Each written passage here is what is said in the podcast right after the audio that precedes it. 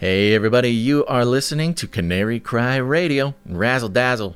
I'm your best buddy, Basil. And this is Gonz. Welcome to episode number 158. 158. 158. We're doing it, folks, and uh, we're excited you're here. If you're watching on the live stream, welcome. If you're just tuning in on the podcast feed, you are also welcome. Everybody's welcome here at Canary Cry Radio.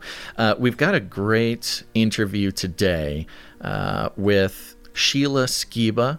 Uh, as well as her co authors, Roberta and Allen Stalvey. And we are very excited to pre- present this to you. We recorded it uh, beforehand, but feel free to uh, ask questions and chat in the chat there. Uh, and man, we've talked about it before. We posted our uh, Rob Skiba tribute episode in the past. Sadly, a friend of the show uh, passed away. Um, well, you'll hear all about it during the interview because I was I would say how he passed away, but that's just the official story. And now his uh, persistent widow, his wife Sheila, uh, as along with some help, has put together a book that is so much bigger than I think uh, they were intending in the first place. And you're going to hear all about it. Really a relevant and uh, striking conversation, given the fact that uh, you know the powers that be want us to think that the world has gone uh, back to normal and to stop asking questions. So mm, this will be an excellent uh, intro to some very serious evidence to uh, to to the contrary. Uh, what do you think, Gonz? Yeah, there were there were so many things that I wanted to go way deeper into, but I think for the purposes of this conversation and to maybe inspire people to go get the book and actually dig in. Got to get um, the book, baby. We, yeah, we, we kept uh, the conversation pretty, you know, pretty straightforward, but I yeah. I beg to differ.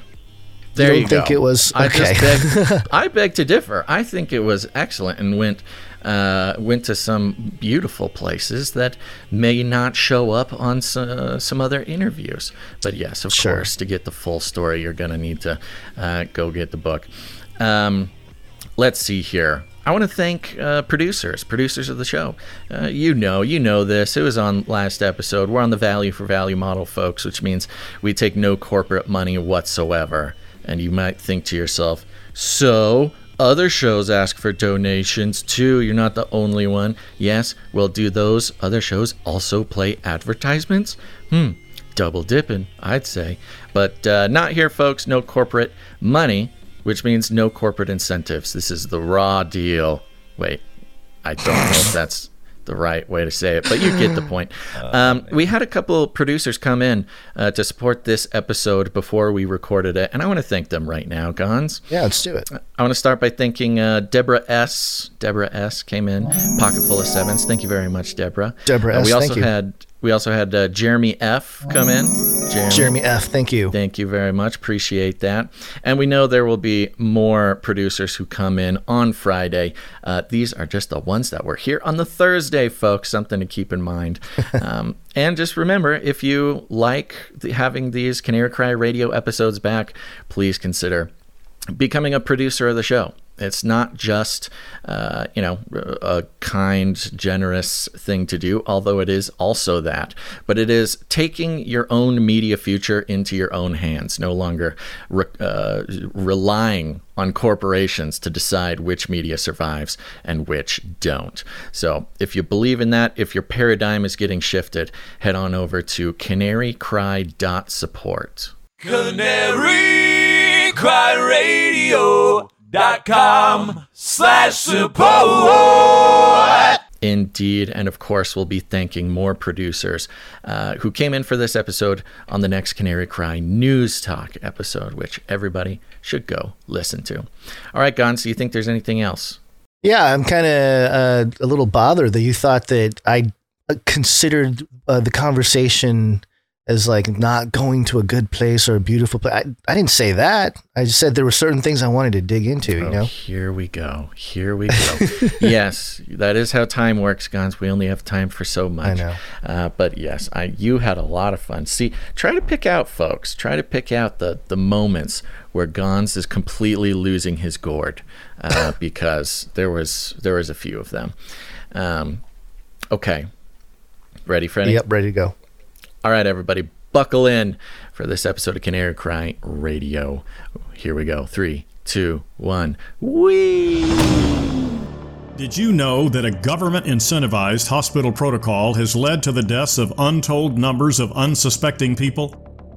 The Association of American Physicians and Surgeons noted We now see government dictated medical care at its worst in our history, since the federal government mandated these ineffective and dangerous treatments, and then created financial incentives for hospitals and doctors to use only those approved and paid for approaches. The book, The Protocol That Kills, exposes the lethal regimen adopted by hospitals to maximize profits at the expense of patients' lives.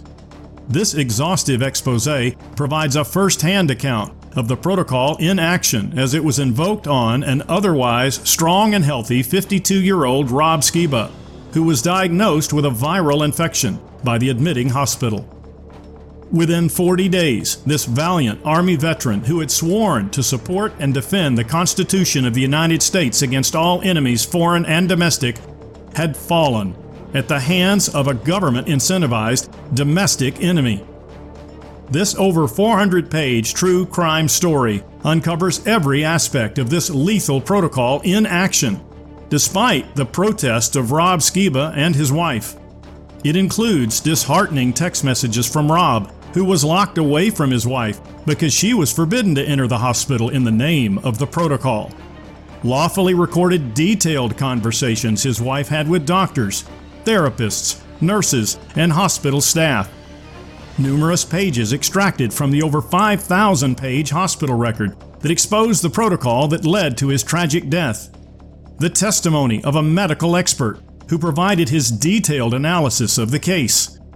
Invaluable and timely insights of a legal counsel who provides the story behind the story by providing crucial details and evidence, along with over 100 citations from clinical studies, medical journals, federal regulations, and relevant books and articles that prove Rob did not die of natural causes, but due to the perpetrator's insistence that he follow the mandated and inhumane protocol that kills.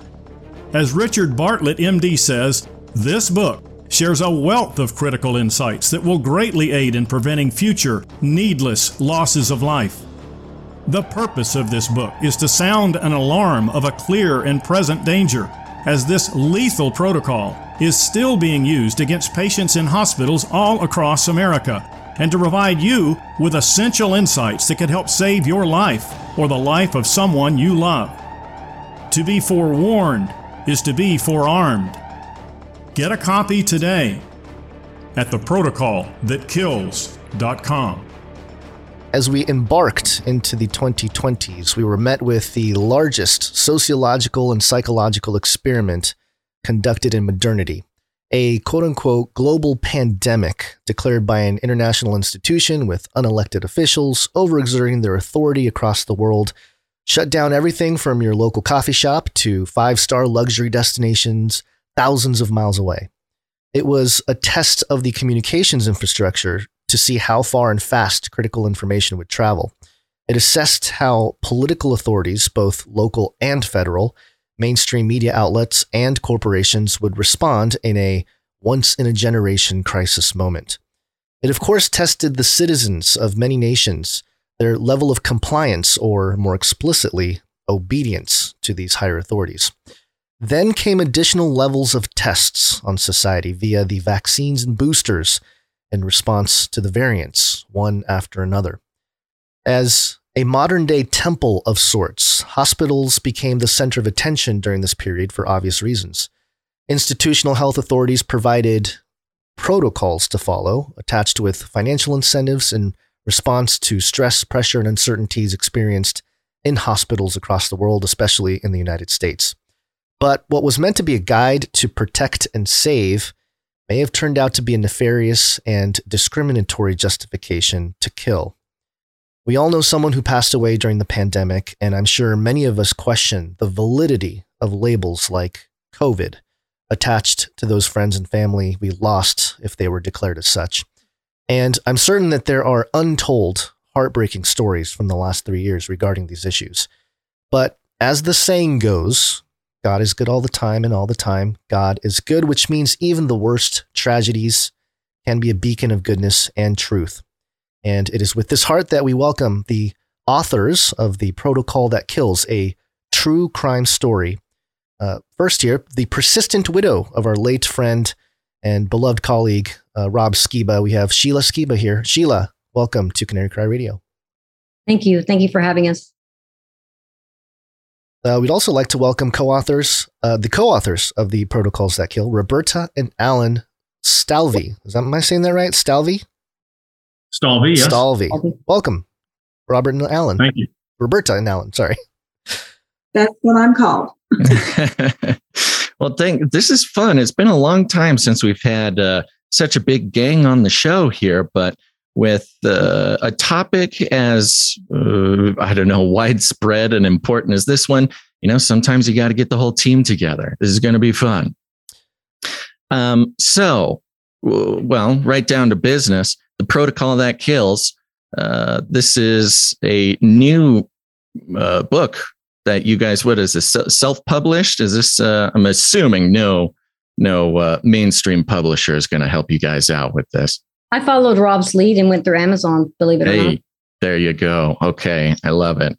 Yeah, and uh, it, it's a weird time in history right now because by some metric, the world has gone back to normal. By some metric, uh, the the sort of traumatic past three years of of uh, I don't even know. There's no word to fully uh, encompass what the COVID experience was the past few years. Sometimes I feel like those years have been stolen. Some other years I feel like uh, I don't know, just life was put on pause. But on the other hand, there's so many things that happen in the world. It's like we pressed fast forward on history uh, a bit. And so, what I love about what you guys have done here is there is a, I would almost say, a divine calling on certain people in the world today to make sure that nobody forgets what happened and also, you know, bring some aspects to light uh, that uh, a lot of people in positions of authority would wish would just disappear. So tell us a little bit about um, uh, what what I mean. We know what the inspiration for the book was, but maybe if someone was uh, just hearing about you guys for the first time and perhaps had their head in the sand the past three years and had no idea why anybody would be writing a book like this. Well, I'll start. Um, Rob was a whistleblower. He was actively uh, well, he was alarmed by what he saw going on. Churches were shutting down without question. People were following every you know rule they were setting, and he was sounding the alarm, telling people to wake up that it was a test or why don't he was just he got shut off Facebook for two months before his last conference, which was Take on the World 2021 in August, and uh, he knew a lot more than I did. I didn't have my head in the sand, but I was already in a dark place, and I didn't want to know the details of COVID. I just pretty much did what everybody else did and stayed home. But uh, he was deep into research. I didn't find this out until after he died. When uh, Jeremiah and I went to his computer and he had like 200 windows and he had been deep diving in it and he was helping people get exemptions and and that kind of thing. So I don't, um, I didn't have my head in the sand, but I didn't know my local hospital had turned into a prison. I didn't know that. Mm-hmm. Yeah, my goodness. Uh, Sheila, just to give you some background, did not set out to write a book. Uh, Sheila set out initially to determine what caused Rob's unnecessary, needless death at the hands of medical professionals that you would have thought would put your best interest in mind and would do everything they could to save your life. Instead, it turned out quite the opposite. And instead of using conservative therapies that would have saved his life, they forced on him harmful drugs and therapies, which are clearly detailed in the book. And it's part of our warning that led to the termination of his life But she set out initially to find out what happened. And so the first effort was to crawl through over 5,000 pages of hospital records and over 100 hours of recorded dialogue that was transcribed and reviewed by Sheila, Roberta, myself, and uh, we, we went through all of that. We spent thousands of hours combing through it. And she spoke with experts and specialists, and some of that is in, is in the book as well, to find out what really happened to my husband. Why did my strong, otherwise healthy 52 year old husband, who was in the best shape of his life, Army veteran, former helicopter pilot, end up dying of a disease with a one less than 1% chance of dying when all he really needed was oxygen, possibly some antibiotics for some pneumonia, some steroids for inflammation. But instead, he was assaulted with a large number of things that are clearly detailed and outlined in the book as a warning, because it's a clear and present danger could happen to anyone. But the next step after finding out, well, what really happened and digging deep into that and having to relive all that, which was horrific, I know, and I feel that for Sheila, over a year's worth of effort of crawling through. But she said, you know, the next step is maybe we could file a, a lawsuit. That didn't turn out to be possible for various reasons. The CARES Act seems to protect physicians in the state of Texas. There's an act, Senate Bill 6, that protects physicians explicitly and specifically in Texas. And it says for any injuries, economic damages, or death related to a pandemic disease that you pretty well can't file a lawsuit. And even if you do, there's a, such a limited cap on the possible award that you probably wouldn't get that it makes it totally untenable to even file such a case. So the next question was, well, then now what do we do to get the message out? What is the mission God would have me on? And Sheila said, you know what? I need to share the story with a court of public opinion. Mm. And that's why she then asked Roberta and me to help her. We've assisted her before. And actually, as an aside, Roberta was there at the bedside when Rob died with Sheila. So we've been intimately involved in this from the beginning. And we have written books before, but that's not what we do for a day job. But we thought, well, we'd love to help her because we'd done the extensive research with her on what happened in the background. And we decided to put together in a special and unique format, as you've seen, which is in multiple voices Sheila's voice, Rob's voice, the voices of the doctors, the nurses, the therapists, and the staff of the hospital that were reported and transcribed, the voice of a medical expert witness that she paid to crawl through the records and came up with his own analysis, which appears in the book. And then a legal counsel that steps you through over a hundred legal counsel statements that give you the background story behind the story of what was going on behind the scenes that Sheila wasn't even aware of until later, and over 130 citations from medical journals, clinical studies, uh, other books and resources, federal regulations that prove that Rob did not die a natural death, but at the hands of his caregivers. So that's kind of the story yeah. of what happened. It was premeditated murder, and I, we can prove it. But unfortunately, like Allen said, that there are laws that protect those, and they were incentivized, and that it was. Um, anyway, we can get more into it, but yeah. Well, you know, I'm just uh, because this was such a wide ranging, um, uh, not just sort of worldwide event, but such a relatable experience for so many people. Sheila, I'm curious. Uh, uh this book was sort of uh, written in the context of a, a an investigation after the after the the situation. But during the situation while rob was in the hospital while this was all going on what was the experience you were having? What was the what was the experience as the family member of somebody who was in the hospital for this? Because there's so many people who uh, will probably be able to uh, relate to that. Yeah. So anybody who knows me know, knows that i um, often take pictures and video and audio. And so uh, when they were very hateful, just with the first, when, you know, I can't even believe Rob got in the car for, for the first thing. The te- we had called the telemed um, frontline doctors and I and we they had given us all the medications. And but the thing the problem is he couldn't keep anything down. Anytime he took a drink of water, he would start coughing. Mm. So then I put the oximeter. This is like on going on day seven or eight. I don't know. And of course, you know, he's very stubborn. He didn't want to go anywhere, but um, it was down to 70. I think it went all the way down to 50. And I just freaked out and I called the telemed people and I said, What do I do? And they said, Take him to the ER. So I told him, We need to go. I mean, you need oxygen. And, um, you know, I wish they would have now knowing what knowing what I know now, if they had just prescribed me oxygen, he may be alive today.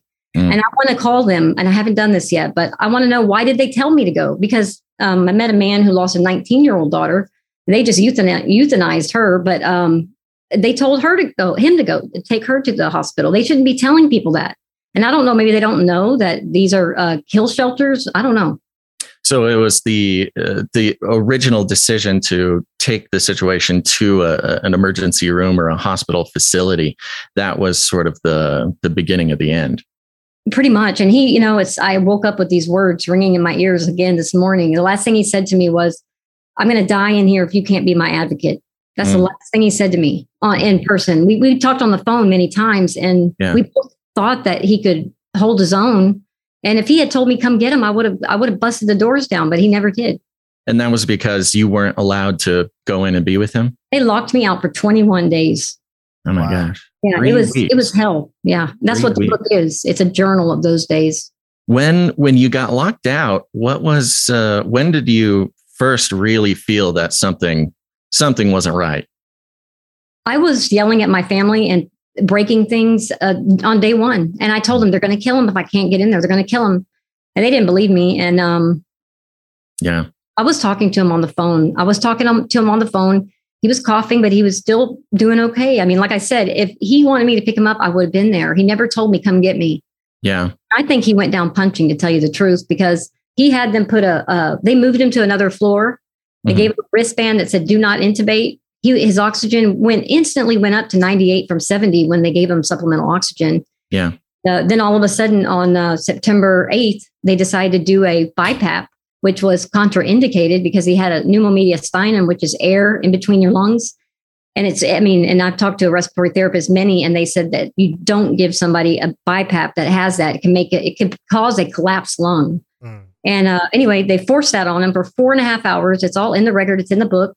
And um, from there we will never know. I want to yeah. know who cut the band off his hand, but um, mm. well, it's so evil. That's yeah, that's really insane. I mean, that's it strikes such an emotional chord for so many reasons, but one of them uh, that everybody, if you think back, you'll remember. One of the most disturbing parts about the whole situation, which is reflected in your experience, is the sort of veil of secrecy, the yeah. veil between the people and what was going on in the hospital. And there was, for the general public, sort of a, a strange soothing effect. I mean, we are all being encouraged time and time again to trust the experts, trust the science. The doctors are trying their hardest.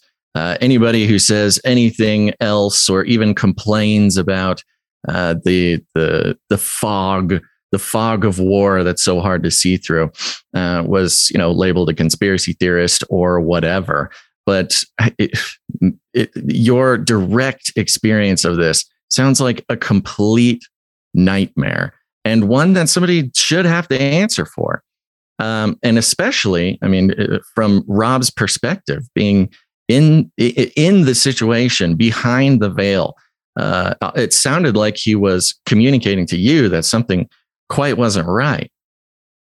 Yes. And not only that, but in the record after his death, I mean, we combed through page after page, and you could see that they were waking him up at night, trying to get him to be put on the ventilator. Uh, I mean, every other hour he was being harassed, he was being badgered, even in his text messages, but he never told me to come get him. And they moved him to the fifth floor, and I even texted him, You're safe. You're safe there, but it didn't last. So, yeah. Now, the, the experience that he had in there. I mean, obviously traumatic at the time, but you do uh, keep referring to you. Sounds like you were able to get your hands on all these records. What was the process uh, between you know the the ending of the well, I guess the beginning of the turmoil uh, and trying to figure out the mystery of what happened? I'm surprised that you were able to get your hands on these records. Well, let me tell you something interesting. Um, and I know because I take I take care of a few elderly people that have doctors that I drive them to their visits, and I know for a fact that you can get something called MyChart, and you can look at everything on in real time. And so I asked the head nurse, or the, I'm sorry, the charge nurse who's on in charge of all the nurses in the ICU at the beginning of this nightmare. I need to get into my Rob's my chart, and she told me, "Oh, you don't get that until you discharge." And I, I was like, "No, that's not true." So then I talked to another nurse, and they finally, and Rob actually uh, was on the phone with me, and I was, and because he has 20 emails, he was talking me through it, and I got in. So I got into my chart, and I will let you know there was about maybe five or six medical professionals daily looking at his medications and everything. And um, so that was the beginning of the medical records. But when he died, I it was fairly simple. You just uh, request them, and then they give you a CD. They kind of jacked around a little bit. They gave me a blank CD, and I had to drive back to Arlington to get it. But other mm. than that, it was fairly simple. Um, but but they didn't have his signature in there, and so I uh, Jeremiah and I we we went up there two or three times to get another record, and it was like 341 more pages. And it's weird because that one had something about restraints, and um, it had a few more details in it. So I don't know. I don't know restraints. So they didn't give you the full records the first time around. Now maybe I didn't see them, but I do know there were more pages. Right. I don't know how they format their records, but my gosh, hmm. it's a forensic file. It's a forensic file. Yeah, it really is. It's a. Uh, it's. I mean, the way that the book is written and the setup that you guys have right from the start is that it is a true crime story, and it's it's. Uh, I don't know. I was going to say it's so entertaining in a way, but that's obviously not the point. It's entertaining because we already know who done it. I mean, the mystery. the and they mystery. were paid good money for it. They were paid big bucks to do yeah, what they did. Right. It was their job. My goodness. So, what was um, uh, like? What were a couple of the first big red flags in the records that you saw? That I mean, it, of course, being bereaved and being uh, concerned about your husband in the mm-hmm. hospital. This is all very anxiety inducing. But when did things start to make sense? What did you see first that really uh, started setting the, the, the wheels in motion for this uh, book? Well, you know, it's been a year and a half, and I will say the reason for that is because, and I'll let Roberta speak after I, is that we found a new detail that was so huge every single day, and and Roberta kept reminding me, um, this is this is for purpose. We can't rush things because we're, we're finding new details out. And you want to you want to do you remember the some of the first ones, Roberta? You want to share? there's so many. Well, there's so many because because the very first in the very first 24 hours, there was a doctor that screamed at both Sheila and Rob over the phone to Sheila in the presence by Rob's bedside. Do you want to die? Screaming that he needed to be intubated when his oxygen levels were at 94 to 96%. And he was doing fine. So he, they were being grossly intimidated. So she decided she was going to record all her conversations from that point on. Mm. So Rob could hear it. I never thought he was going to die. So yeah. I would let him hear the hell that I was going through, mm, you know? Yeah. So I recorded everything and I never stopped even all the way up until his death. No, that's, what, that's, the content yeah. of the book, really. Without the, the doctor's knowledge because it's legal here in Texas to do this. Oh, right. And what we found is after Rob died, because we were combing through the records and Sheila was transcribing her calls to, that she had with the doctors and calls. transcripts. And we found so many discrepancies in what they told her and what they put in the record. Mm.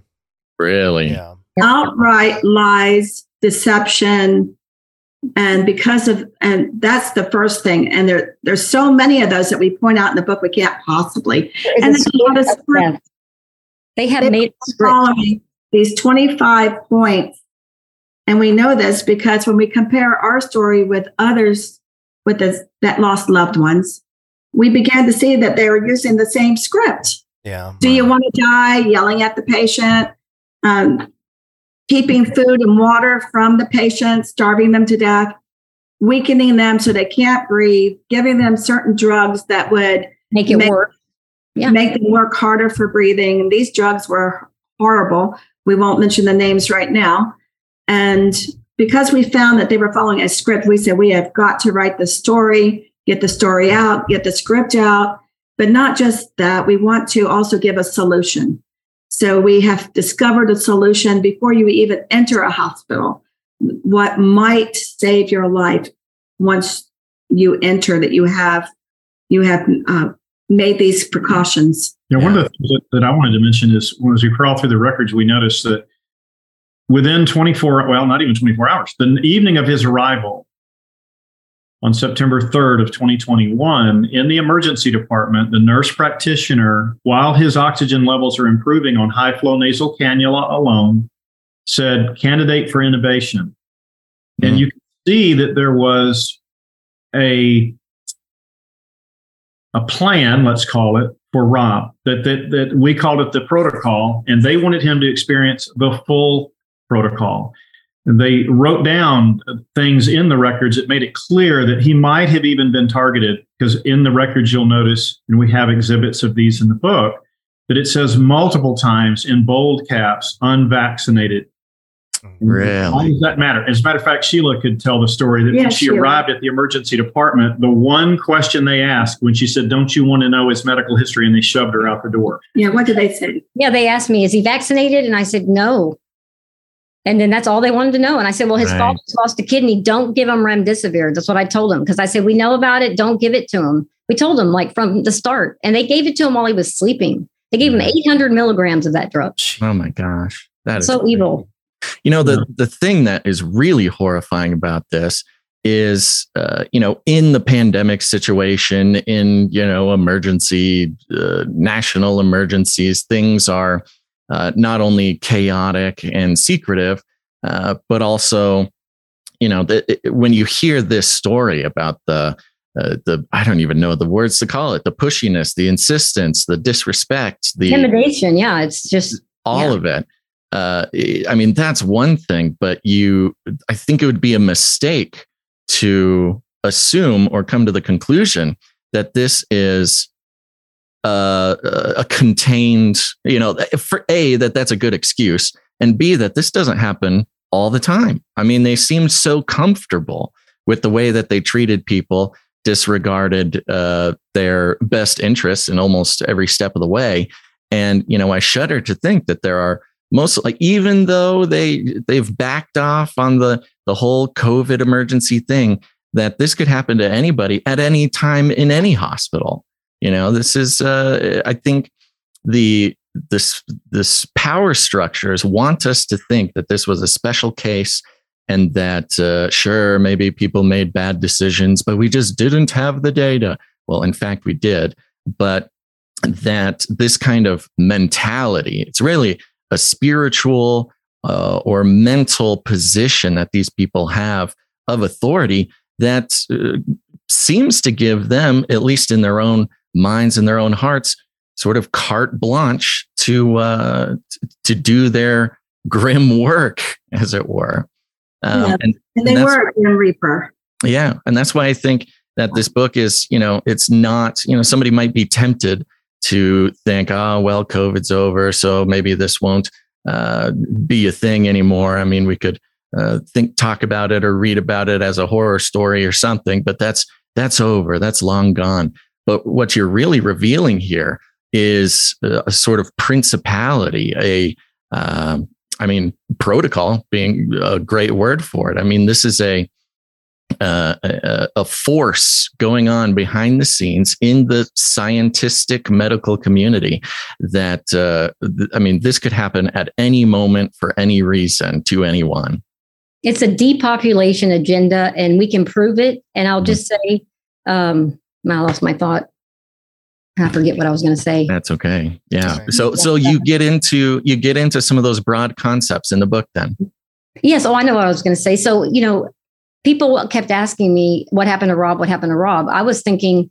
I mean, I was in shock. I never thought he was going to die, even the day he died. And we weren't there when he died. Uh, he died before that. Anyway, that's a long story, and I'll leave that for the people that want to read the book. But it's it's a charade. It's like um, I don't know how they I don't know how those people sleep at night. I don't. And you'll you'll find too that they don't use nurses that are from Dallas. They use they bring in traveling nurses. Mm. And so these people are moving from city to city doing this protocol killing people and so I, you know i've never trusted hospitals and i've been people i've been other people's advocates they would have been dead if i hadn't been there they've been killing people for years this just gave them a free uh, free uh, free ride or whatever, a free ticket to do whatever they wanted without any immune, without any um, danger. Right. You know, and, and I, don't, I think yeah. a billion people died this way. I don't know. Yeah. Yeah. But they say the third leading cause of death to Americans is malpractice.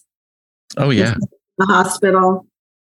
Third leading cause. I think it's really the number one cause. Yeah, yeah. You know, it's so interesting. I mean, that that statistic, that piece of data is, I mean, it is known. You can find it. That is the fact that the third leading cause of death in our country is going to the hospital, you know, and, and being treated a certain way. Um, wow, my goodness. Well, here's what I, need something from the book. yes, please. It's actually Sheila's book. And in the acknowledgments, part two, there's a poem and there's a picture of three vultures sitting on a pile of money inside the hospital. They have stethoscopes around their neck Mm, and they're screaming, these Mm. vultures. Yeah. This poem is called The Masquerade.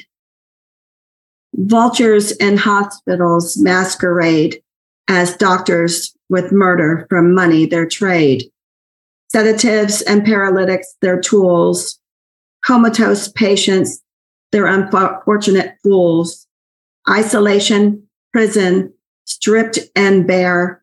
Humiliation alone, lost, frightened, and scared no one to hear their silent cries. Their bodies violated, their spirits die.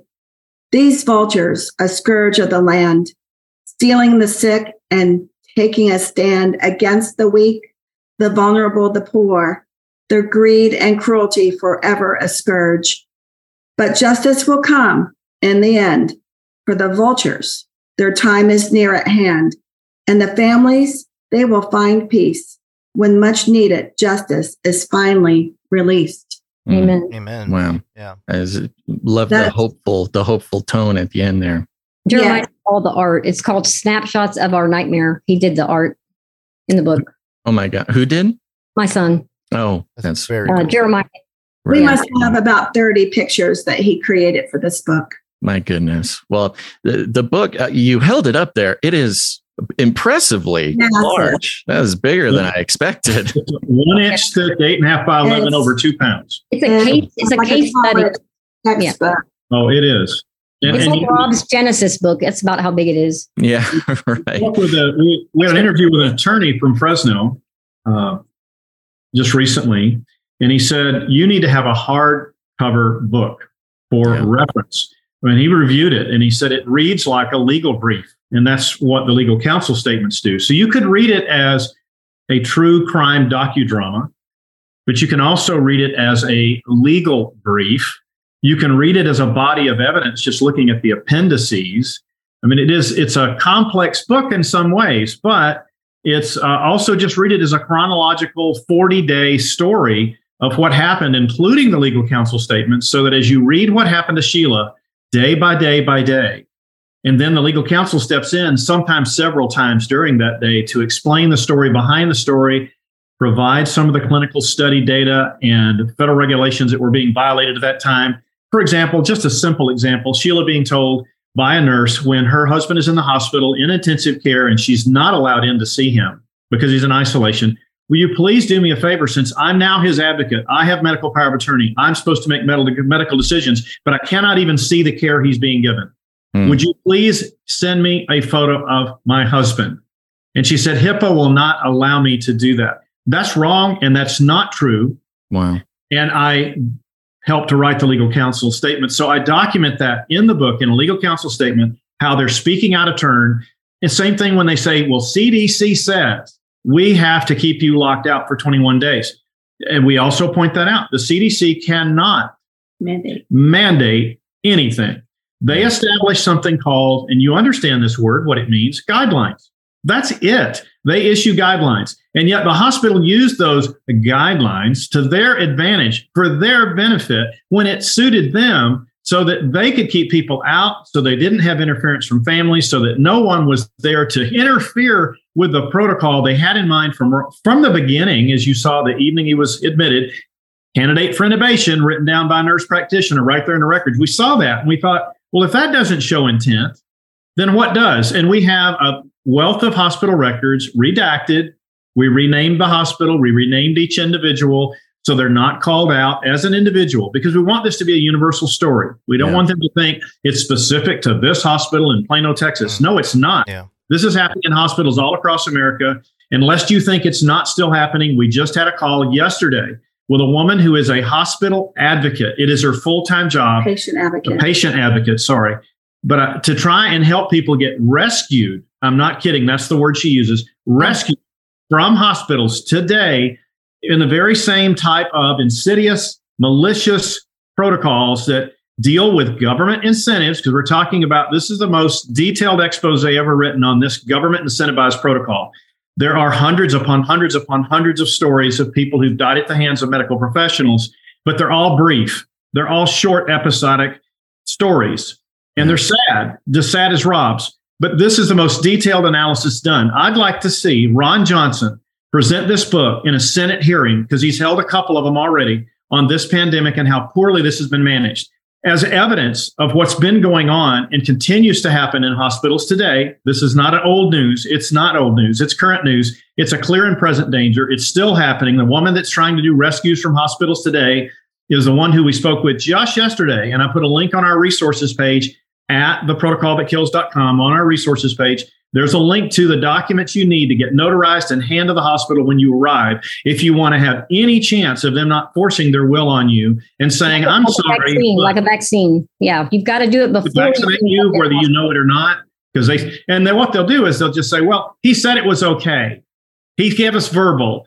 Right. It's another part of it. But anyway, this is a clear and present danger. I'd love to see Ron Johnson present this book in a Senate hearing, have a hearing on hospital protocols. They've had a hearing on the vaccines.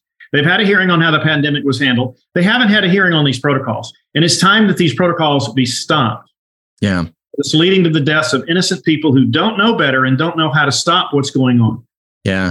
Not only is there, uh, can I imagine that, you know, lot, thousands of people, tens of thousands of people wondering what happened to their family member, what exactly happened behind the curtain without their knowledge that will find a lot of insight uh, into what you know e- each and every uh, patient situation could have been. You know, this is uh, going to be extremely valuable to those who are uh, trying to recover emotionally, financially, everything from uh, such a horrendous, horrendous situation. But like you said, it's exciting because it uh, it lays out a framework in extreme detail about how the organizations and the individuals who right now today this very day are spending time and energy trying to convince the country that they weren't responsible for it. It was whoever was above them. You know, every from all the way down from doctors to Fauci to the CDC to Biden himself, everybody is uh, just pushing off responsibility because that is the nature of uh, the American power structure. And it's hard to uh, nail down exactly who or what organization should be held responsible. And a lot of that is because of the very effective veil of secrecy that so many people aren't able to actually look into each and every case that, uh, at least the cases that they experience. And I think this is an extraordinary resource, an extraordinary tool uh, that not only is uh, valuable for somebody on a personal level, but uh, at least to mobilize some uh, some uh, I don't know attention or motivation or motion or uh, establish the kinds of data needed to hold somebody responsible for you know the the whole thing. Yeah. So I really appreciate what you guys did. Yeah. On top of that, it's it's you guys laid kind of a blueprint for, like Basil was saying, people that may have experienced this who don't know where to start. You know, what do I do? What I didn't know anything about the my my plan type of stuff. There's things that maybe people don't know about that that they can look into if they experience something like this. Um, one thing that there's so many things that are you know listening to um, everyone talking about this and it just it makes me sad obviously with so many people affected but uh, you know there's a part of me also that you know this was a moment where it, things got really real for a lot of people. You know prior to 2020 basil and i we've been t- and rob too we've been talking about a new world order or eugenics agenda or you know these things that your common folk will look at and say, ah, maybe, I don't know, you know, it's conspiracy, blah, blah, you know, that kind of thing. And what's interesting to me is that the, there's documentation that supports a type of discrimination for those who are unvaccinated, especially in these situations. And just as an example, we heard a lot about the pandemic of the unvaccinated. That was like a mainstream phrase being used the pandemic of the unvaccinated. Um, I, I, have a document here from the NIH. This was published back in January of this year. It's called The Pandemic of the Unvaccinated, a COVID 19 Ethical Dilemma. And it explores the site. it goes through the Israeli data, which nobody wants to talk about, but is, you know, Israel had a lot of people vaccinated and they have a lot of data. And um, they go through just sort of the the ethical dilemmas of who gets treatment, who doesn't get treatment, and you know who who got preferential treatment. And a lot of times the unvaccinated did get preferential treatment, especially the younger ones, in, at least in Israel in the study. And um, what they talk about here was uh, uh, uh how, uh, let me just read a, a little section here, a sentence. One can argue that many of the unvaccinated are victims of misinformation and fake news. Why is that sentence on a, a National Institute of Health document. I mean that mm. that's not even it's not scientific. It's not like a medical thing. It's just a statement like unvaccinated people tend to believe misinformation. I mean, th- that that is the kind of thing that will instill bias and discrimination in the hospitals.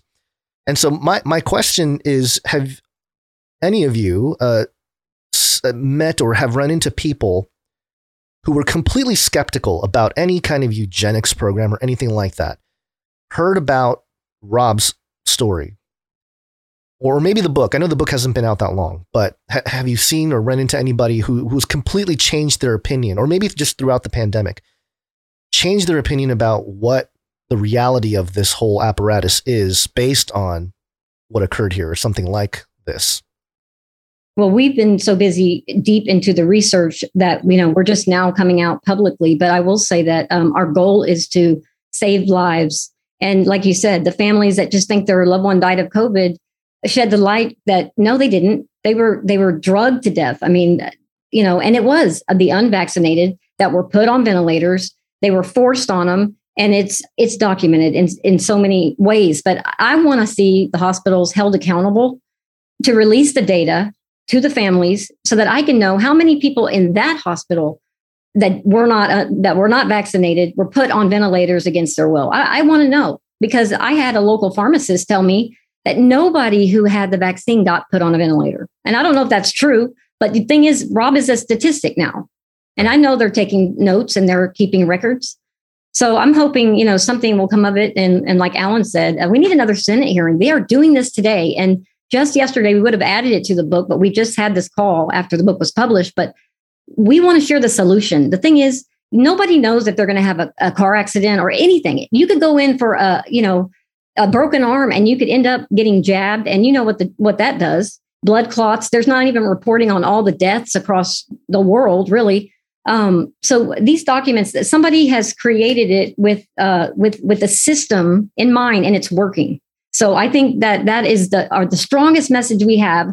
You know, people want to know what happened to Rob. They can read the story, but more important, they need to they need to fill this out, notarize it, and follow the directions. I'm going to have the lady uh, talk about it on Skiba News Nation on the 10th of May. But um, we can kind of it's on our website, and uh, it's so serious because nobody knows when they're going to have to go. They don't listen. You have no rights. They're all gone if you go to the hospital. Mm. Yeah, speaking of hospitals, I I not that you need to know this, but I used to be a medic in the Air Force. Uh, one part of my past history, I've done many things, but I worked ICU as a medic. I understand hospital protocols and, and, and I understand what's called standard of care. And that's the challenge we face today is the standard of care, unfortunately, in many cases, is killing patients. And that's where the, they're protected. If the hospital, doctors and nurses and respiratory therapists and dietitians are following what they call the standard of care, no one can go after them legally. No one can cause them any harm. They feel total immunity. And they say, but this is the CDC protocol. These are the approved drugs to be used. So I'm going to go ahead and use them. And you ask for quercetin and zinc and vitamin C and other things. And they go, that's not on the menu here. That's not part of the protocol. They refuse so it. It's it's insidious. It's total immunity that they have because they're following the standard of care established by the hospital's medical board, by the NIH, by the CDC, supported by the FDA, and they're all in on this together. And it's interesting. Sheila mentioned depopulation agenda, and I know that sounds conspiratorial, and I realize some people may say, "Well, that's just a bit way out there," and you guys are off the rails saying that. I don't really think so. There's something insidious to this. Yeah. Well, all you got to do is look at the recent population data from around the world, especially starting in 2019. And uh, if there's not a depopulation agenda, there sure is a pretty big coincidence in depopulation Yeah. going Yeah. on around the world.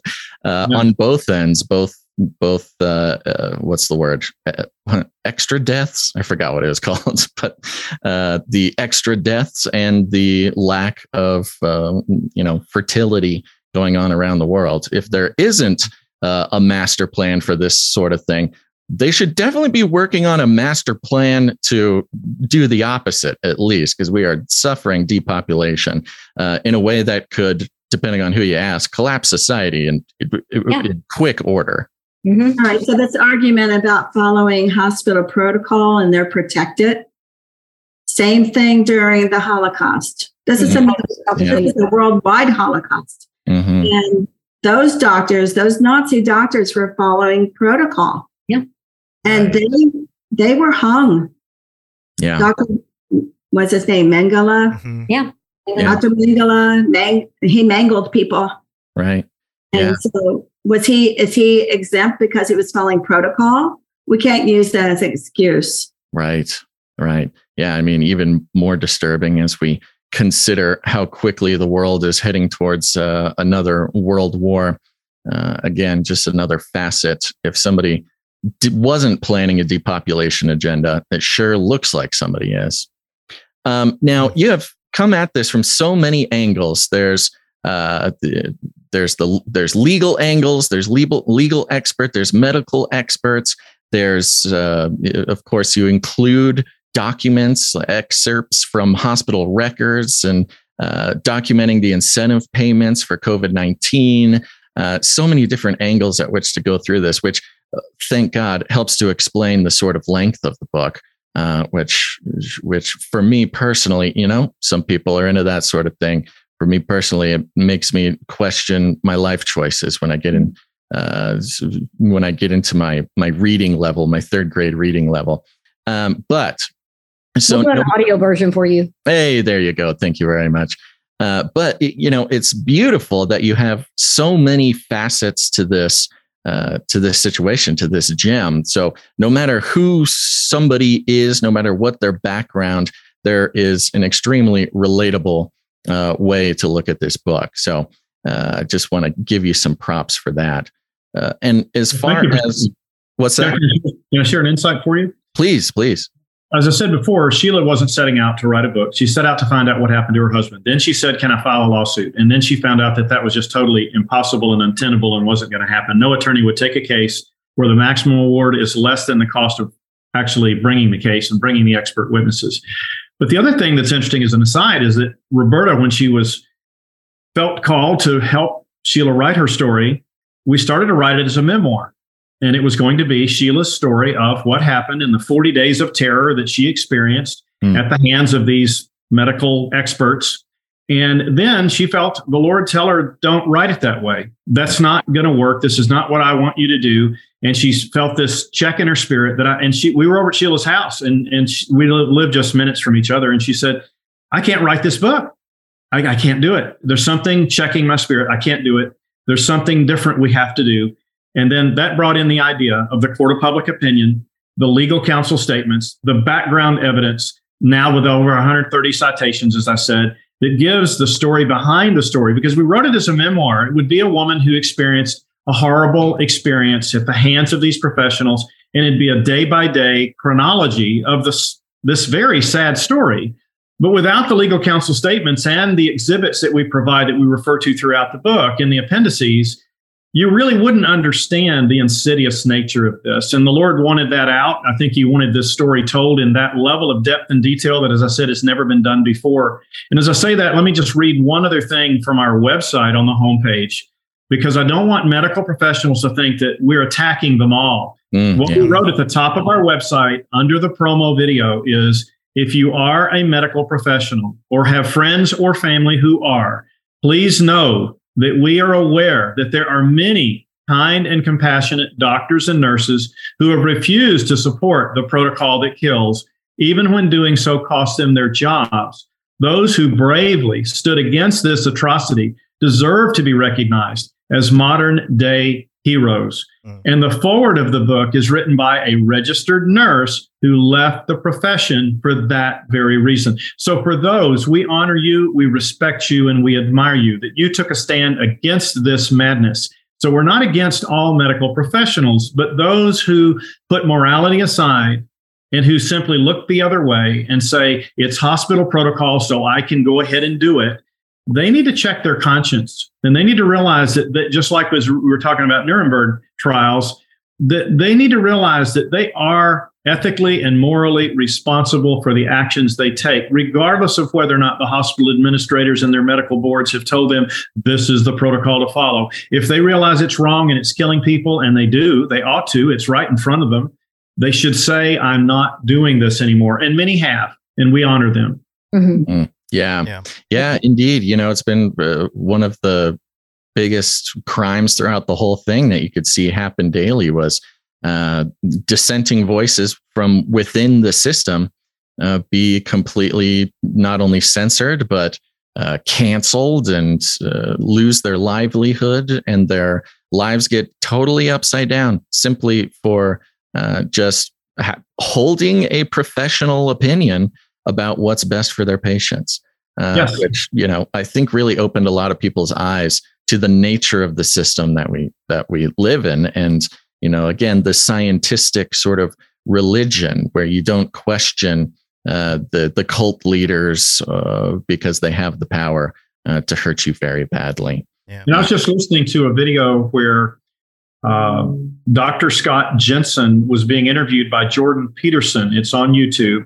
And Dr. Scott Jensen, an MD in practice for decades, uh, who ended up being in the Senate for his uh, state Senate.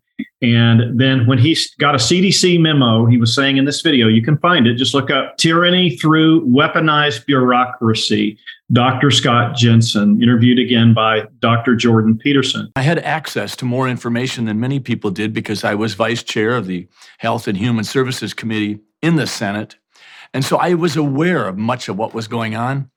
And then in the early days of April of 2020, when I received a, an email from the Department of Health with a link to the CDC advising me as a physician that they were going to adjust the way death certificates were completed And he said that he could not morally stand behind what the CDC sent him a communication saying if anyone even dies of something, no matter what the cause, if they're in any way related or any way have access to COVID or have been been near someone with COVID, just go ahead and put COVID as the cause of death. And he said that's absolutely wrong. That's un, that's not correct. Uh, it could be maybe in a contributing cause, but he said if somebody, for example, had a heart attack that led to a problem with uh, heart failure, that led to them having uh, the their heart continue to go downhill. They end up in hospice care. They know they can't get a transplant. They know they're going to die. And 48 hours before they die of their final massive heart attack, they're exposed to COVID but never had a test. Right. I think he's in Minnesota. He said the state of Minnesota Medical Board instructed him that you're to put COVID on the death certificate as the cause of death. Yeah. Again, that's all to prop up the number of COVID deaths. And even in Rob's case, our opinion is, and we spell this out clearly throughout the book, that in spite of what he may have been exposed to, yes, I do believe he had double pneumonia. I had the same thing. I came down with the same thing months later. I'm over 10 years his senior, and I chose to survive at home with supplemental oxygen. And his example saved my life. Knowing his story kept me from going to the hospital and being forced to follow, quote, the protocol, the standard of care. And I would have been another statistic. I am confident of that, especially since I'm unvaccinated. I would have been a target. It's like, oh, okay, you're one of those. We're going to make Yeah. an example of you. And I, and I think that's what would have happened. So I ended up surviving COVID on the floor for nine days, breathing in a prone position with supplemental oxygen. But that's okay. I'm, there's a little bit of my story in the book just to point out that you can survive at home, even somebody beyond 65. Mm. Uh, it's certainly possible to do it. Uh, but anyway, I'm just saying that about this doctor, he was saying this is not correct. We're not supposed to be uh, pumping up the numbers just because you want us to put COVID. So he said that's what they were told to do. Somebody just exposed to COVID last 48 hours, make that the primary cause of death. If that's not insidious, what is? We know that there is an agenda here. We know there's a plan here to make this look like worse than it is. Rob could have easily survived with simply supplemental oxygen. We mentioned this in the book, steroids and antibiotics. I am confident because that's all I had access to. Struggle as it was, I had food and water, which is another thing he was denied. We get into that in the book. You'll have to read the story to see how insidious that was. Wow. And talk about, you know, dietitian and nutritionist. No, no, no, no, no, no. You read the book and you see what this woman was doing and and her involvement with Rob and some of the things doctors said about, oh, he's not eating. Like it's no big deal. That's not on the menu. What's on the menu when you go to a hospital is pharmaceuticals and therapies that may be harmful to your health. What's not on the menu is a good diet, food, nutrition, water. If you don't happen to be, have the strength to order the food and water and you don't have the strength to eat it and to drink it because you're having trouble breathing, that that's not their problem. And it's just right. amazing. You'll see how insidious that is if you read the book. Yeah, really. I mean, the the reflection, there's such an interesting spiritual reflection to the whole situation where money uh, being, you know, lying behind the whatever is pulling the strings, you know, this spirit of mammon. And as we know, you know, mammon requires blood. So to see this sort of long standing uh, spiritual pattern where uh, the you know to s- truly serve the God uh, that will give you the the wealth that uh, you demand is going to require blood, and we see that yeah. Uh, over and over again in this situation. Can't, can't serve two masters. Mm-hmm. Um, and to your point there, you know, uh, one of the things we covered over the last three years, we did a lot of COVID stuff on Canary Cry News Talk, and the a, few things jump out at me if I try to refresh my memory on things, and one of them is the World Health Organization official documentation that they published, you know, publicly that outlines the labeling of death from COVID, and I, I didn't understand everything that was in there. Obviously, I'm not a medical practitioner or anything like that. So, but I did read it, and it was sort of a presentation format. But there were certain things that really stood out to me. And one of them was that in the case of not having a lab confirmed positive case of COVID, it was up to the people there, the practitioners, to use their judgment to label a death as COVID or not. And I thought, wow, okay, so just whatever whatever they're feeling, whatever they the the the feeling of the the person recording the deaths, they get to decide if there's not an actual, you know, lab confirmed thing. Stuff like that that made me question, like, wow, this is really there, there's it's broken from the top down, so to speak. But um, I do want to drill down a little bit on sort of not just a spiritual element, but more in the topic of Rob specifically. You know, Rob had a large audience. He talked about many different things. I know a lot of people agreed or disagreed with him. I, I, thought people were harsh on him when he explored certain mm-hmm. topics in theology and things like that, which I, I know he was just searching for the truth. And that's what mm-hmm. everyone, everyone loved about Rob.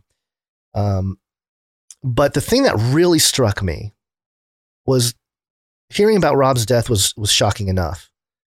And then four days later, we hear that Russ Dizdar passes away. And mm. Russ was part of the community as well and, and did obviously extraordinary work exposing a lot of the really, really dark stuff. Mm-hmm. I'm just curious. Wife, wife died too. Yeah. So, yes, yes. So I'm curious if there's anything in the book, and, and maybe it's not something for the book, but in going over all the documentation and everything, is there anything that might suggest that there was a direct, almost like a personal targeting of Rob? Maybe not, you know, just some rogue nurse or something like that, but more so a memo, some, something that really targeted. Rob specifically for maybe who he was? So, uh, two things. One is Jeremiah demanded that I get an, a private autopsy. He said it was important. And so we did one. And I'm glad we did because the, the medical uh, expert who wrote the interim analysis with the nine causes of action came from that. There's no COVID written anywhere on that. But um, mm. uh, that that's a, now I've lost my train of thought. I'm sorry. Um, Okay. I, I will say, uh, Rob was at a conference called Take on the World, and it was in August. And his last presentation that he created was called Revelation 12 and the Nuremberg Connection. Now, he didn't give that talk because he said the Holy Spirit hijacked the, the conference. And I don't know what that means, but I don't know if it was his choice or their choice. But um, after he died, Jeremiah and I actually, you know, got his slides and put our voices to it. But I will say that um, this Nuremberg thing happened 75 years ago last year. Was the 75th anniversary. If you try to find the actual document online, you will not find it. There's one person that did that republished it. She's a Holocaust survivor. And it's very simple. And they broke every single code, every single one they broke when in concerning Rob's uh, hospitalization. And guess who is the head of the ethics committee in, uh, or the head of the ethics at the NIH? Just guess. Isn't The wife uh, of Fauci's Fauci? wife? Yeah. Yeah. Yeah. Yeah, and she she badgered people. I heard that she was creating uh, con- uh, people. Well, she was creating a lot of hate towards the unvaccinated, even in her own circles. I mean, you know, it's like a spirit of hate. Yeah. It's like it's uh it's propaganda. It's on purpose. Um, you know, if I can just try to spin this positive, it's we want to see lives change, uh, saved, and so how, how tragic it is. Rob was on a quest for truth, and so I felt obligated to write this story, exposing it all. I didn't hold back anything, and uh, and and give a solution. And so, please go to um, our patients right. I'm sorry, ourpatientrights.com and get those notarized. Follow the directions; they're all laid out. It's not that complicated. Put it in your car. Give it to your husband or wife. I mean, you, you've got to be prepared. I wish I had known that. I didn't. Yeah. I wish I had oxygen. I didn't. Allen's only alive because Roberta was, was with me when Rob died, or he would have gone to the hospital and been another statistic. Right. I didn't know. I didn't know the hospitals were were kill shelters, but I do now. And see, and until it happens to you, you don't really care about it, or you don't really know. You know. Now, you mentioned targeting, Gonz. Here's something that was insightful for me. When we called a telemedicine doctor to at least get prescriptions for things that might help me, I, I did have double pneumonia. I had a fever of 105. I was really, truly near death. And in any other situation, I would have gone to the hospital. However, I knew that I would probably not survive the encounter. And so hmm. I stayed home and said, you know what? I'm going to live here. I'm going to die here. But one of the interesting things that the telemedicine doctor said was here, I'm going to prescribe antibiotic, I'm going to prescribe steroid, but I'm also going to prescribe another drug that's for prostate. And I said, why? I don't know prostate is. She said, well, it lowers your testosterone. And I said, why? Do you want to lower my testosterone? She said, well, it just so seems, and if you, and I believe this thing's bioengineered, she said, it just so seems that the higher your testosterone levels, the more likely that this virus will take you down. And we then I thought I started thinking about that, and I thought, well, now you know what? Every story you see, now Russ and his wife both died, but normally it's the husband dies. Mm. The husband and wife both get COVID. The wife has a small, you know, minor, maybe a bit of a head cold problem, and the husband comes down with it full bore. Same thing with Sheila and Rob. Sheila had it too but she didn't have it like Rob did. And it seems like more often than not, it's the men that are dying. Mm. And so there's clear evidence that there's something baked into the cake because she said, I need to help you lower your testosterone levels if you want to survive this. And I thought, wow. Wow. Yeah, that, And by the way, that that conference was in Ohio, and Russ lives in Ohio, so I don't know if that has anything to do with it. And I don't know if you saw it, but Russ is. I mean, uh, what's his name? Um, Mike Adams Mhm. And and Steve Quayle. Quayle, right after Rob's death, did a did a show. They didn't, and they and they put Rob in the description, and they said that there was a hit list. And I tried to call Steve Quayle and ask him about it. I want to know where is this list? I want to see it. But he- I didn't get a call back. But um, who knows? I don't know if it was aerosol. Uh, I don't know how they go about doing it. Now I, I heard it's in our food, and you know they're spraying us every day. It's a spiritual battle. I mean, we just have to believe that the Father is going to protect us, and that's kind of our hope here. Is that Rob didn't die in vain? That this book is going to expose the darkness, and people are going to wake up, including you know our own families. Indeed. Yeah. Yeah. Well, I want to thank everybody for your time. You've been very generous with your time. Uh, and I want to make sure that everybody knows where to go and uh, how to get the book and how to engage with you guys uh, online and your projects and things like that. Uh, but Sheila, it, we, there's been reference to you in the persistent widow. Um, and I just thought it might be uh, profitable here to just read a little bit of scripture. Okay. Um, and I want to hear, you know, a little bit of what you think and what you're going through because uh, you, it really is inspiring and really does, uh, you know, it, it's so, it's uh, writing a book at all is such a huge undertaking, but writing a book that uh, uncovers and documents uh, throughout hundreds and hundreds of pages in such a, a, a good way now. And, and I know you had uh, some assistance with some great friends there with you. Um, but I think it really encompasses uh, the persistent widow parable here in Luke 18. I'll start at, uh, well, I'll just start at one. It says, Then Jesus told his disciples a parable to show them that they should always pray and not give up. He said, In a certain town, there was a judge who neither feared God nor cared what people thought. And there was a widow in that town who kept coming to him with the plea, Grant me justice against my adversary. For some time, he refused. But finally, he said to himself, Even though I don't fear God or care what people think, yet because this widow keeps bothering me, I will see that she gets justice so that she won't eventually come and attack me. and the Lord said, Listen to what the unjust judge says. And will not God bring about justice for his chosen ones who cry out to him day and night? Will he keep putting them off? I tell you, he will see that they get justice and quickly. However, when the Son of Man comes, you'll find faith on the earth. Uh, I always loved the persistent widow, mainly because of the judge's attitude. He's like, this woman is going to hurt me very badly. And uh, so I'll just give her what, what she deserves. Um, and, you know, I really see that spirit in what you've done and what you continue to do. And um, myself and the rest of the listeners and Gonz as well, of course, will be uh, praying uh, for your strength and your even more persistence, uh, if that were even possible. Mm-hmm. Yeah. Just to just to share just a little insight to that scripture is after Rob died, I was still believing for resurrection, and I, and Rob and I were on a journey to see the supernatural from day one. Even before mm-hmm. we were married, we knew that it it said you will do these things in greater, and we were like, there has to be something more to this experience than what we've been taught.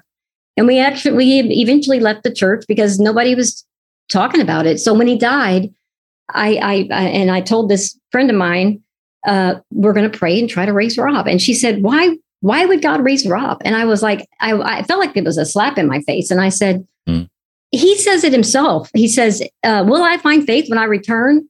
And anyway, so that ended. And then we ended up burying Rob. And then weeks went on and I, I went to the scripture to find where that, where it said, will I find faith? Because I didn't know where it was. And when I went to find it, it was the title of that section was the persistent widow. And that's how i found that. Yeah. It's amazing. I mean i think that's some serendipity. I mean rob always prayed father uh, show me a tangible give me a tangible you know visual uh, something to, to know that you're there. And every time he he would he would connect the dots for rob. And i believe that if you pray that it'll happen for you. It's been happening to us. It's just he's still in the picture he you know the father wants us to be connected and to be um, and for the veil for us to be taken off. Yeah. So, Amen. Yeah. yeah. Amen. Absolutely. Well, can you uh, share with us how do people get their hands on the book and how can they uh, interact and engage with your work even more? Allen, you want to take that one? Sure. Well, you can read about the book. You can see our promo video at the protocol thatkills.com.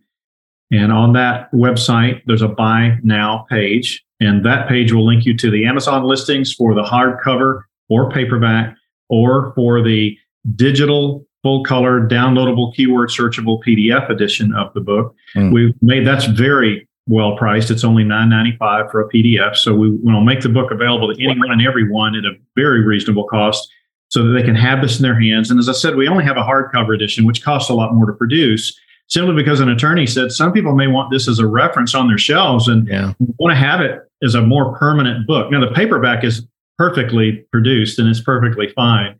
Yeah. Uh, and so, but anyway, that's where you'd go. And if you want to contact us, there's a contact us tab there that you can go to and submit a form. If somebody wants to do an interview or contact Sheila, simply submit a contact form and we'd love to hear from you. Awesome. Go do that, folks. Get your hands on this book and uh, dig in because it'll answer a lot of questions, some looming questions from the past couple of years, as well as give you some insight into the individual experience. And, you know, Rob was a friend of the show. We had him on so many times. We were uh, grieved uh, when we heard the news, and we even uh, spent some time putting together a um, a tribute episode that uh, included some of the most memorable, some of our most memorable times with him. Um, and so our hearts and our attention and our prayers are uh, all pointed in your direction, Sheila. Um, and there you go, folks. Go get the book, check it out. Sheila, Roberta, Allen Stalvey, thank you so much for coming on the show. Um, and we can't wait to hear more. We'll put all the links in the show notes for everybody. So that'll make it easy on you. But thank you so much for coming on the show. Thank you. Thank, Thank you. you. Well, there you go, folks. Hope you enjoyed that. I sure did. And Gonz, I know you did as well. Uh, and again, I want to take a second and thank our producers for this episode, named and unnamed. Uh, and we really not only appreciate it, but it is it is the sort of lifeblood that keeps this show alive. And remember, producership is not just financial uh, producership. You can produce with your time, your talent, or your treasure.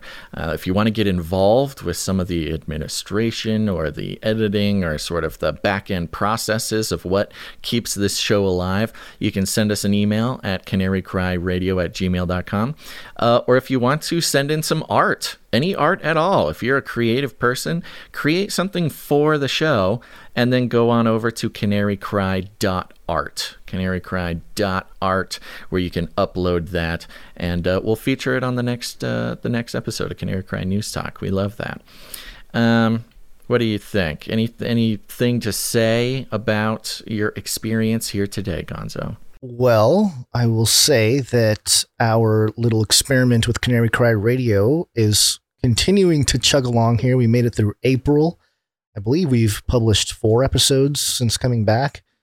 And uh, yeah, we did it. Yeah, are we? This is the end. Yeah, this is technically the end of the experimental Canary Cry Radio uh, uh, experiment window phase. Uh, yeah, yeah, and uh, we've gotten so much great feedback. And right now, it feels like uh, the every two week thing uh, is working well. We might continue with that for a while. Uh, we might take some time and try out an every week uh, experiment. Maybe change the day, maybe Wednesday. I don't know. We have no idea. But if you have any suggestions or just want to make a comment uh, on the mm, I don't know frequency of Canary Cry Radio, send us an email. You know, you know the one, canarycryradio at gmail.com. Um, and of course, thanks to one more time, all of our producers. We've got uh, the Clippies. We appreciate the timestampers, uh, those who send us links and, and participate in the the drudgery that is running a podcast. We appreciate that. Yep. Uh, and let's see here. Did we give out all the all the links, all the resources? Eh, if I missed anything, folks, just type in canarycry.party to your browser. You can find everything you need there, yep. uh, including you should join our newsletter because we put all the sources uh, for all of our shows into that newsletter that goes out before every uh, episode, as well as joining the Canary Cry uh, text message alert system. That's fun. You can get text messages from me. And all you got to do is text the word canary to 877 740 3226. We don't take any of your information or sell it or do anything. I don't even know the names attached to these numbers. Uh, but we do send out a little alert uh, before every show just so you don't miss one. And uh, thank you for everybody who's texting that number back. I do see your messages. I may not respond to them because it costs us money to do that. Uh, but we appreciate I appreciate all the cute little messages people send back. Um, okay, well, there you go, folks. We will be back with a, your regularly scheduled Canary Cry News Talk on Monday. Uh, and we appreciate, hey, has it been a while since you've tuned into News Talk? Maybe you should check it back out. We're constantly tweaking the format uh, to make it more palatable for the OG Canary Cry Radio listeners. It's a two different crowds for sure, uh, but both of these audiences work together to keep Gonz and us alive and working hard every week. Uh, in the in the the search of truth and uh, transparency and uh, glory to the kingdom, right? Mm-hmm. Amen. And by the Mhm. way, uh, you- this conversation with um, Sheila we just had, you know, Rob was in Age of Deceit too, and if you want to get a hard Yes. copy of that, we have Ah. a thing that we're doing to Oh, get you Gonz. A hard Man copy. after my own heart. That's right. You can sign up for the supply drop. We had some supply droppers sign up from last Canary Cry Radio episode. Thank you so much. Yes. So, Age of Deceit. This is, you are the people, Canary Cry Radio listeners. You are the people that need to hear this. Uh, perhaps you remember, of course you do. It's uh, like a formidable memory in all of our uh, lives watching Age of Deceit for the first time, and then finding Age of Deceit 2 and Age of Deceit 3, and we're all waiting for Age of Deceit 4. But you'll notice they're very difficult to find online. They keep getting taken down, they keep getting censored. People are mirroring them everywhere, but they don't last very long. Uh, so, what we're doing is we are putting together a network of producers who are going to receive hard copies. That's right, DVD or Blu ray or something, uh, of the Age of Deceit film series. We're going to be sending out Age of Deceit 1, 2, and 3 over the next three quarters, specifically to our supply drop producers. So if you believe in the value for value system and this show and Newstalk bring any value to your life, go to canarycrysupply.drop.com, canarycrysupply.drop.com, and sign up to support the show uh, monthly for $33.33. Uh, that's just $2.77 per episode. It's a pretty good deal. But the important part is we'll start sending you stuff all year long. Packages filled with uh, custom Canary Cry gear made in America, designed by our producers, our artists. Um, it's really a special program that's kept us alive over the past couple of years during this non recession recession. um, but right now is a great time to sign up. For the next month, there is a cutoff. So you got to sign up this month. Go now, or else you'll miss out on the Age of Deceit uh, 1 DVD. So go sign up, canarycrysupply.drop.com.